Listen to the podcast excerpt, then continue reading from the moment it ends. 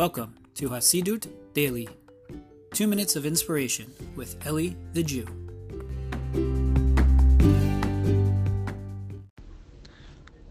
Shalom, shalom, my friends. Hope everyone's doing well. I want to share with you a quick thought. This week's Torah portion is Parshat Korach. Parshat in, in Korach, uh, we find that there's a person named Korach who leads a rebellion against Moshe, against his leadership. Um, and we should recognize from this that, like, could you imagine starting a rebellion against Moses? You know what I mean? Like, uh, it just shows us, it just shows us that there's always going to be um, those who, e- even if everything is great, there are going to be those who try to invent issues, invent problems. Um, for whatever reason, if it's their own ego or whatever else it might be. And um, therefore, we should take from that not to be discouraged um, if we don't have everyone's approval, right? You're never going to have everyone's approval. You're never, the fact that they're going to be dissenters actually only shows that you're actually doing something, right? I mean, it could also be you should check yourself. You should check, hold on a second, is the criticism warranted? Is, the, is, is there legitimacy to what the other person's saying?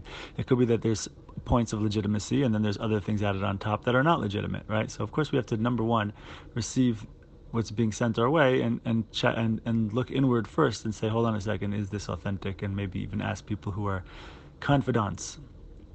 But not to be stuck in a place where we're like oh man someone doesn't approve of, of what i'm doing or what i'm saying right? Um, if you weren't doing anything then you would probably have no haters right? You probably would have people who are not you probably wouldn't have those people right? So a lot of times when there's issues are, are, are you know voices coming up in dissent of what you're doing that that doesn't necessarily mean that there's anything wrong right? It means that it could just mean that you're doing something you know?